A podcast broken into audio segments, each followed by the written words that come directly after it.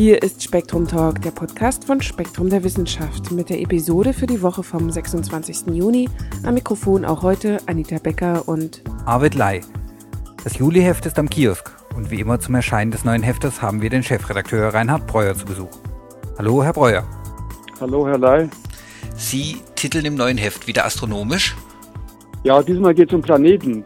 Die Astronomen beobachten ja Methan auf gewissen äh, Planeten und äh, Monden und äh, woher das kommt, das ist ein großes Rätsel. Der Betreuer dieses Stücks ist äh, Götz Höppe, der uns ja demnächst leider verlassen wird. Haben Sie denn schon ein neues Redaktionsmitglied? Ja, natürlich. Es ist auch ein Physiker, es ist Thilo Körkel, der früher schon bei uns Praktikant war. Wir freuen uns sehr auf ihn auch. Ja, ich bin gespannt. Aber zum Heft, was waren denn sonst Ihre Favoriten im Juli? Also zwei Geschichten sind diesmal besonders äh, interessant. Einmal geht es um Raben, und zwar Kolkraben. Das sind die vielleicht glücksten Vögel überhaupt. Und beim zweiten Thema geht es um Schmerz. Und unser Beitrag beschreibt, wie die Forscher nach neuen Wirkstoffen suchen, die den Schmerz mit weniger Nebenwirkungen bekämpfen und auch besser bekämpfen sollen. Naja, dann gibt es wieder gute Lektüre und diesmal am Strand für unsere Hörer. Herr Breuer, vielen Dank und alles Gute nach Heidelberg. Dankeschön. Und damit springen wir gleich zu Götz Höppe und dem Rätsel des Methans auf Mars und Titan. Guten Tag, Herr Höppe. Ja, guten Tag, Herr Lai. Wir reden über Methan auf Mars und Titan.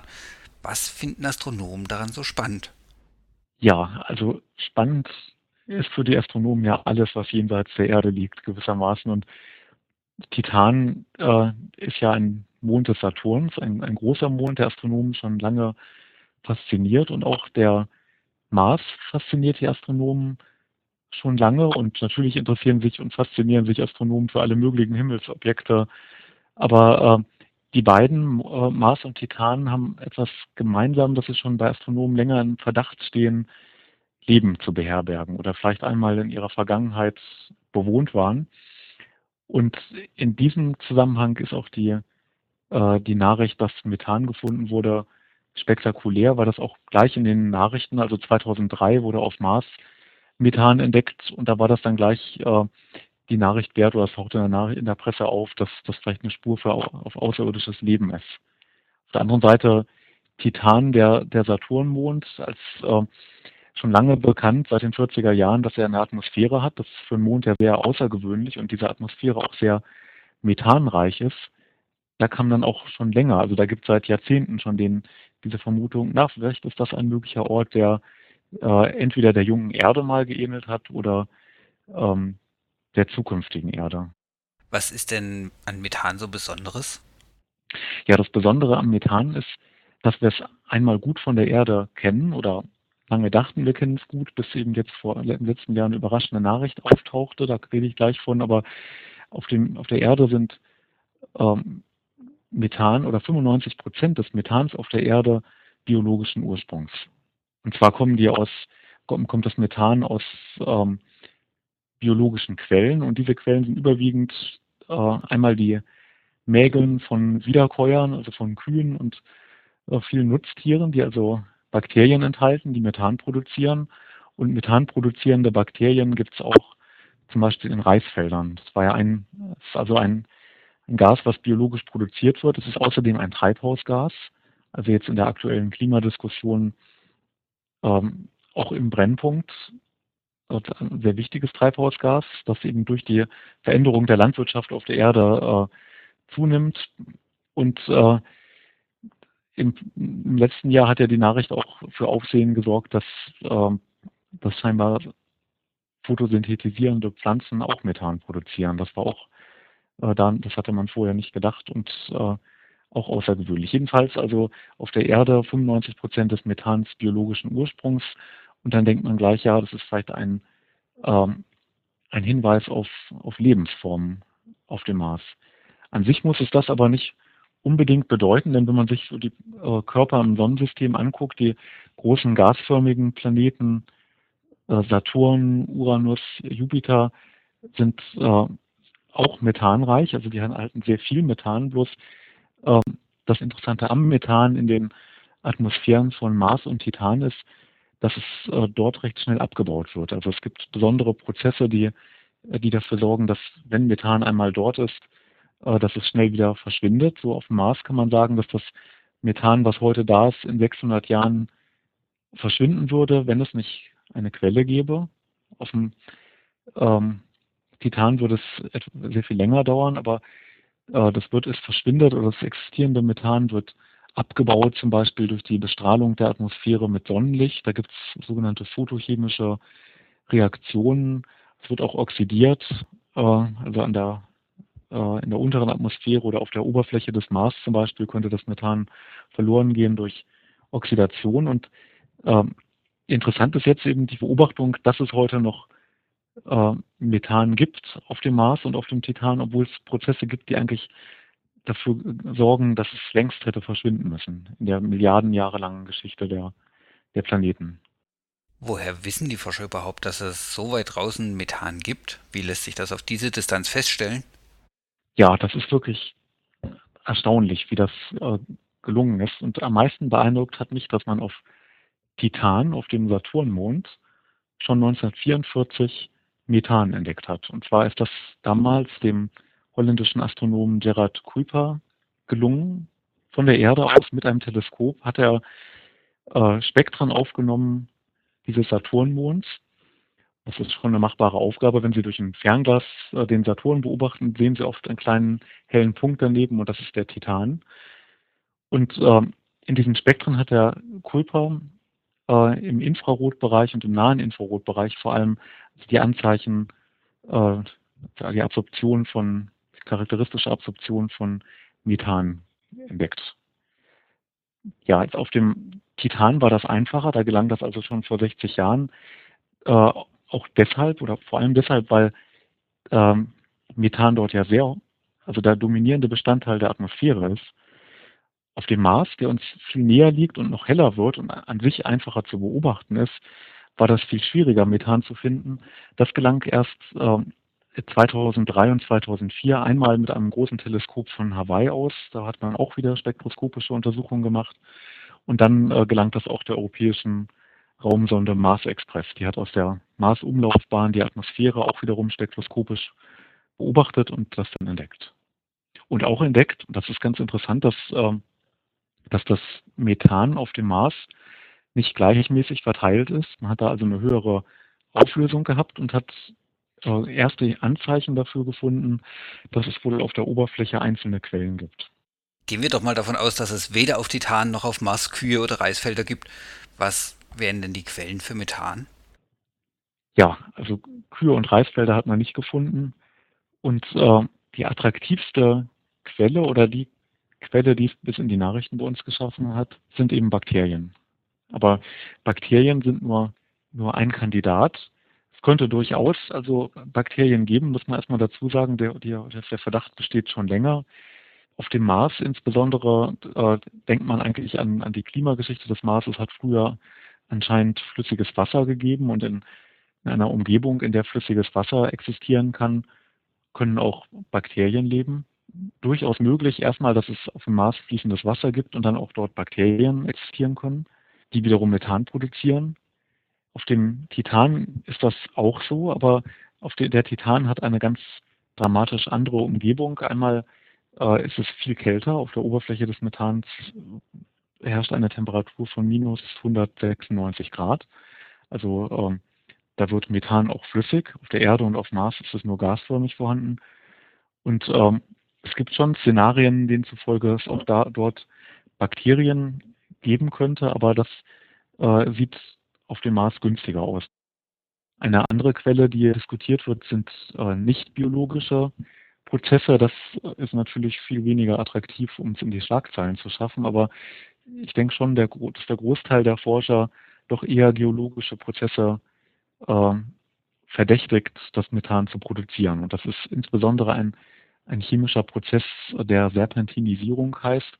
Das ist eine, eine äh, Reaktionen zwischen Wasser und Gestein, die es sowohl auf Mars als auch auf Titan geben könnte und eine Art von Reaktionen, chemischen Reaktionen, die auch auf der Erde passieren, zwar auf der Erde in der Nähe von hydrothermalen Schloten im Tiefseeboden. Die gibt es ja auf dem mittelozeanischen Rücken in der Tiefsee gibt es diese äh, heißen Quellen, Black Smoker werden die auch genannt, schwarze Raucher.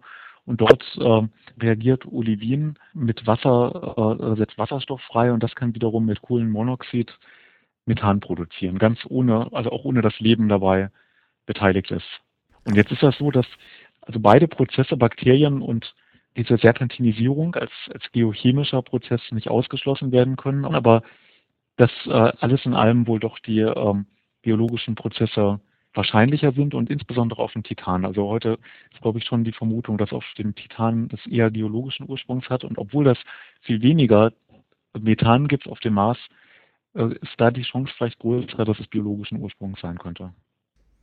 Also wenn tatsächlich diese heißen Tiefseequellen oder ähnliche Verhältnisse dahinter stecken, dann hört sich das ja ganz gut an, denn ist das Leben auf der Erde nicht auch eher da entstanden? Ja, das ist eine gute Frage. Und äh, ich denke, die Spekulationen über die, die Entstehung des Methans können auch da die Diskussion wieder anheizen, aber äh, äh, es wird diskutiert, klar, die, also die Entstehung von Leben in, in der Tiefsee zum Beispiel hat natürlich den äh, einen Vorteil sozusagen auch auf der jungen Erde, dass als Leben in der Tiefsee schon entstehen konnte, die Atmosphäre noch gar nicht ausreichend gebildet war. Das gab anfangs, als, als in der Tiefsee vielleicht schon die Voraussetzungen zur Entstehung von Leben gab, zum Beispiel die Ozonschicht auf der Erde noch nicht ausgebildet war und äh, noch nicht die Lebewesen nah an der Oberfläche hätte schützen können. Aber das sind äh, weitgehend Spekulationen. Und auf, ähm, auf Mars und auf Titan ist noch viel mehr Raum für Spekulationen, weil die Daten eben doch noch recht ungenau sind. Ja, genau. Wie geht es denn jetzt weiter? Also, was wollen Forscher unternehmen, um herauszufinden, ob es in der Nachbarschaft der Erde außerirdisches Leben gibt?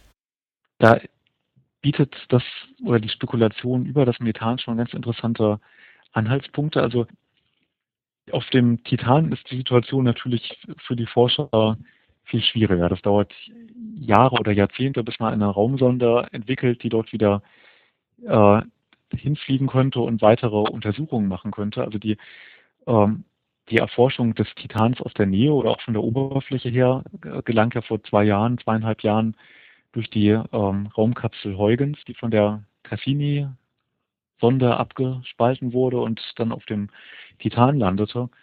Und vorher war, war die Cassini-Sonde äh, sieben Jahre unterwegs und es hat davor wiederum viele Jahre gedauert, sie zu entwickeln.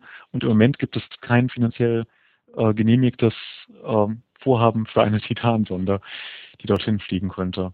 Beim Mars sieht es zum Glück für die Forscher anders aus. Da gibt es einen äh, äh, einen neuen Mars-Rover, der äh, schon in zwei Jahren gestartet werden soll und auf, dem, auf die Reise zum Mars gehen wird, die dann etwa ein halbes Jahr dauert. Also so 2009, 2010 können da die Untersuchungen weitergehen und dieser neue Mars-Rover, ein Roboter, der auf der Marsoberfläche herumfahren wird, der ist größer und forschungstechnisch viel besser ausgestattet als die äh, beiden gegenwärtig existierenden Mars-Rover, Spirit und Opportunity.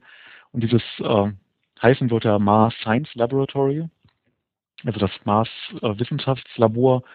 Und äh, da gibt es Instrumente an Bord, die auch die Isotopen, also die chemischen äh, Atomkernarten auf dem, die Atomkernarten der Mars Marsoberfläche untersuchen sollen. Und das könnte einen weiteren Hinweis auf die Existenz von Leben liefern, weil man heute weiß, dass bei den Maß äh, bei den, äh, bei den ähm, Kohlenstoffisotopen. Es gibt zum Beispiel C12, C13, C14, also mit äh, gleicher Protonen, aber unterschiedlicher Neutronenzahl. Und das Verhältnis jetzt von äh, C13 zu C12 zum Beispiel, gerade dieses Verhältnis eigentlich besonders, das ist ein Hinweis äh, auf biologische Lebensformen. Also auf der, auf der Erdoberfläche gibt es da so ein charakteristisches Verhältnis, das in, in biologischer Materie ähm, 89 mal so viel äh, das eine Isotop vorkommt wie das andere. Und so wird man dann mit dem Mars Science Laboratory äh, Isotopenverhältnisse messen können und äh, unter Umständen dann auch weiter die, ähm, also die, die Hinweise noch spezifizieren können. Ob man damit selbst schon Bakterien finden wird, falls es sie überhaupt gibt, das ist die große Frage. Herr Höppe, vielen Dank. Das war Ihr letzter Besuch als Redakteur im Spektrum Talk. Das ja. war wie immer ein Vergnügen. Ja, mir auch, Herr Lai. Wir wünschen Ihnen für die Zukunft alles, alles Gute und vielleicht hören wir uns tatsächlich wieder im Spektrum Talk, dann in anderer ja, Funktion. Das, das, hoffe ich sehr. Ja, auch Ihnen alles Gute. Ne? Wie gesagt, den ganzen Artikel über Methan auf Mars und Titan finden Sie in der Juli-Ausgabe von Spektrum der Wissenschaft und in der Rubrik Forschung aktuell ein Gegenstück zu unserem letzten Spektrum-Talk, wie Berge Kontinentalplatten bremsen. Dazu die Kartierung der dunklen Seite des Kosmos und frisiertes Sonnenlicht. Nun schauen wir zurück auf die revolutionären Entwicklungen vor 100 Jahren. Die Deutsche Exportrevue meldet, eine sehr praktische Idee ist in der Universal-Küchenmaschine Artifex Decemplex der Maschinenfabrik Gebrüder Blaufuß in Meiningen verwertet worden. Ihrer Konstruktion nach ist sie eine Kombination sämtlicher im Haushalt gebräuchlicher Apparate, nämlich Reibmaschine, Presse, Schneidemaschine, Flaschenspüler, Messer- und Gabelputzmaschine, Kaffeemühle und last not least auch eine Schuhwichsmaschine. In einer Beilage berichtet die Allgemeine Zeitung von der Entdeckung einiger Statuen aus Marmor und Bronze in der Nähe von Madia auf dem Meeresgrund. Eine Ausgabe vorher berichtet die gleiche Quelle über die erste wissenschaftliche Anwendung der Farbenfotografie nach dem Lumière'schen Verfahren auf dem Gebiete der Mikrofotografie. François Franck vom Collège de France legte der Akademie des Sciences einige Klischees farbiger Mikrofotografien vor, die in 30 bis 1000-facher Vergrößerung alle farbigen Einzelheiten der fotografierten Präparate wiedergeben Besonderes Interesse erregten Schnitte durch die Wirbelsäule, die Eingeweide eines Frosches oder das Herz eines Kaninchens. Vor 50 Jahren berichtete Wissen und Leben über Unkrautbekämpfung mittels Elektrizität, die sich allerdings zurzeit noch im Versuchsstadium befindet. 1000 bis 3000 Volt Gleich- oder Wechselstrom führen zu augenblicklichen Gewebeschäden, die den Tod der Pflanze herbeiführen. Der Industrie-Kurier berichtet Spannendes, ein aufblasbares Rettungsflugzeug, das aus der Luft abgeworfen werden kann und zur Befreiung von in einsamen Gegenden notgelandeten Piloten vorgesehen ist, wurde von der Goodyear Air Corporation in Zusammenarbeit mit dem US-Amt für Marineforschung entwickelt. Das Flugzeug besteht aus einem leicht faltbaren Material sowie einem 45 PS Motor, der der Maschine eine Geschwindigkeit von 96 km pro Stunde verleiht. Der Flugkörper selbst kann innerhalb 18 Minuten mit Luft gefüllt werden die Maschine, die bei Versuchsflügen eine Höhe von rund 17.000 Metern erreichte, kann eine Person aufnehmen. Schade, dass man davon nichts mehr gehört hat. Die Umschau rät bei Atemstillstand im Behandlungsstuhl zu einer neuen Methode der künstlichen Beatmung, die auch im Sitzen angewendet werden kann. Sie besteht darin, dass der Helfer den Oberkörper des Bewusstlosen nach vorn gegen die Oberschenkel presst. Durch Zusammendrücken des Bauchraumes wird das Zwerchfell emporgetrieben und die Ausatmung bewirkt. Unterbricht man den Druck, sinkt das Zwerchfell zurück und es kommt zur Einatmung. Jetzt werfen wir einen Blick auf die Wissenschaftsmeldung im Jahr 2007. Es liest Michael Völker aus der Redaktion von Spektrum Direkt.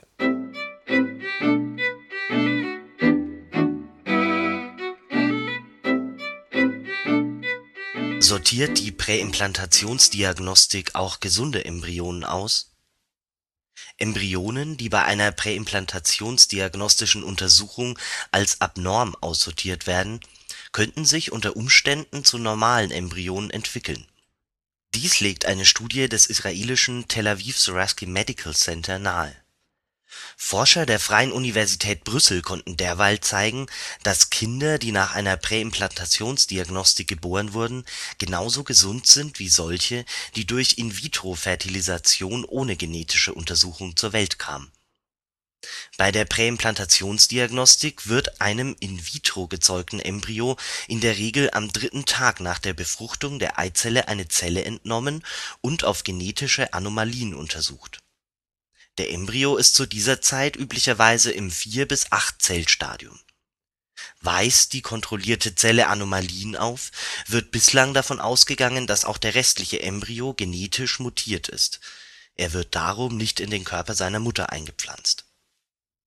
Die Forscher in Tel Aviv entdeckten jedoch, dass sich Embryonen, deren Zellen am dritten Tag Anomalien aufgewiesen hatten, im Laufe der nächsten zwei Tage dennoch zu normalen Embryonen wandeln konnten die Zellen wurden gewissermaßen einer Selbstkorrektur unterzogen.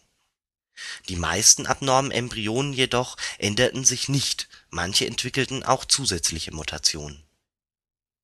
Die Präimplantationsdiagnostik wird hauptsächlich bei Risikopaaren angewandt, um zu verhindern, dass Erbkrankheiten der Eltern auch auf das Kind übertragen werden. Bislang sind jedoch nur solche Krankheiten überprüfbar, die nur auf einer einzigen genetischen Mutation beruhen, so wie etwa die Mukoviszidose.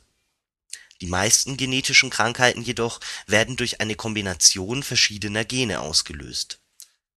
Die Untersuchung kommt auch zum Einsatz, wenn bereits mehrere Versuche mit künstlicher Befruchtung erfolglos blieben oder mehrfach Fehlgeburten auftraten, um Chromosomenabnormalitäten zu erkennen.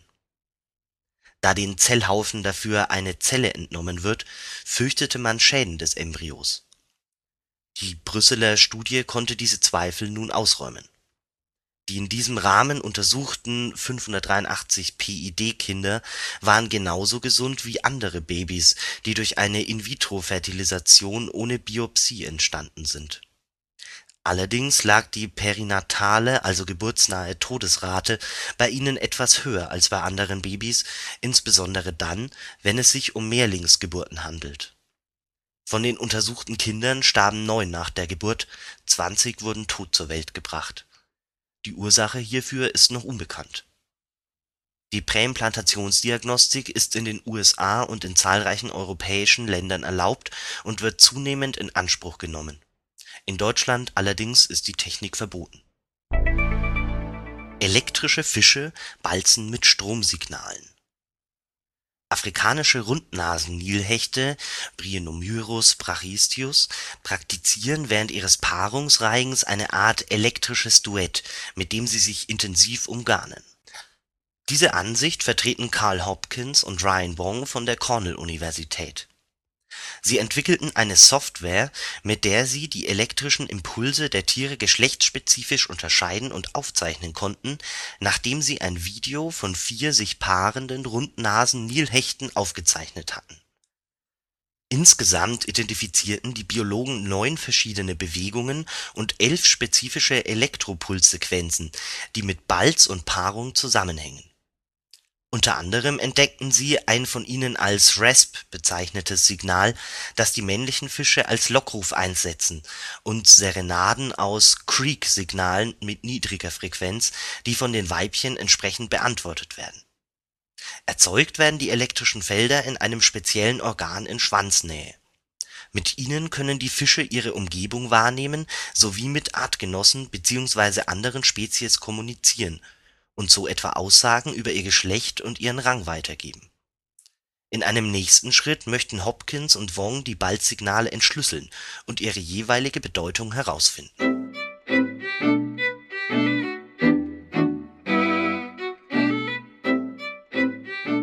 Damit sind wir am Ende einer weiteren Episode, der 40. immerhin. Wir hoffen, es war etwas für Sie dabei und wünschen Ihnen eine schöne Woche bis zur Episode 41.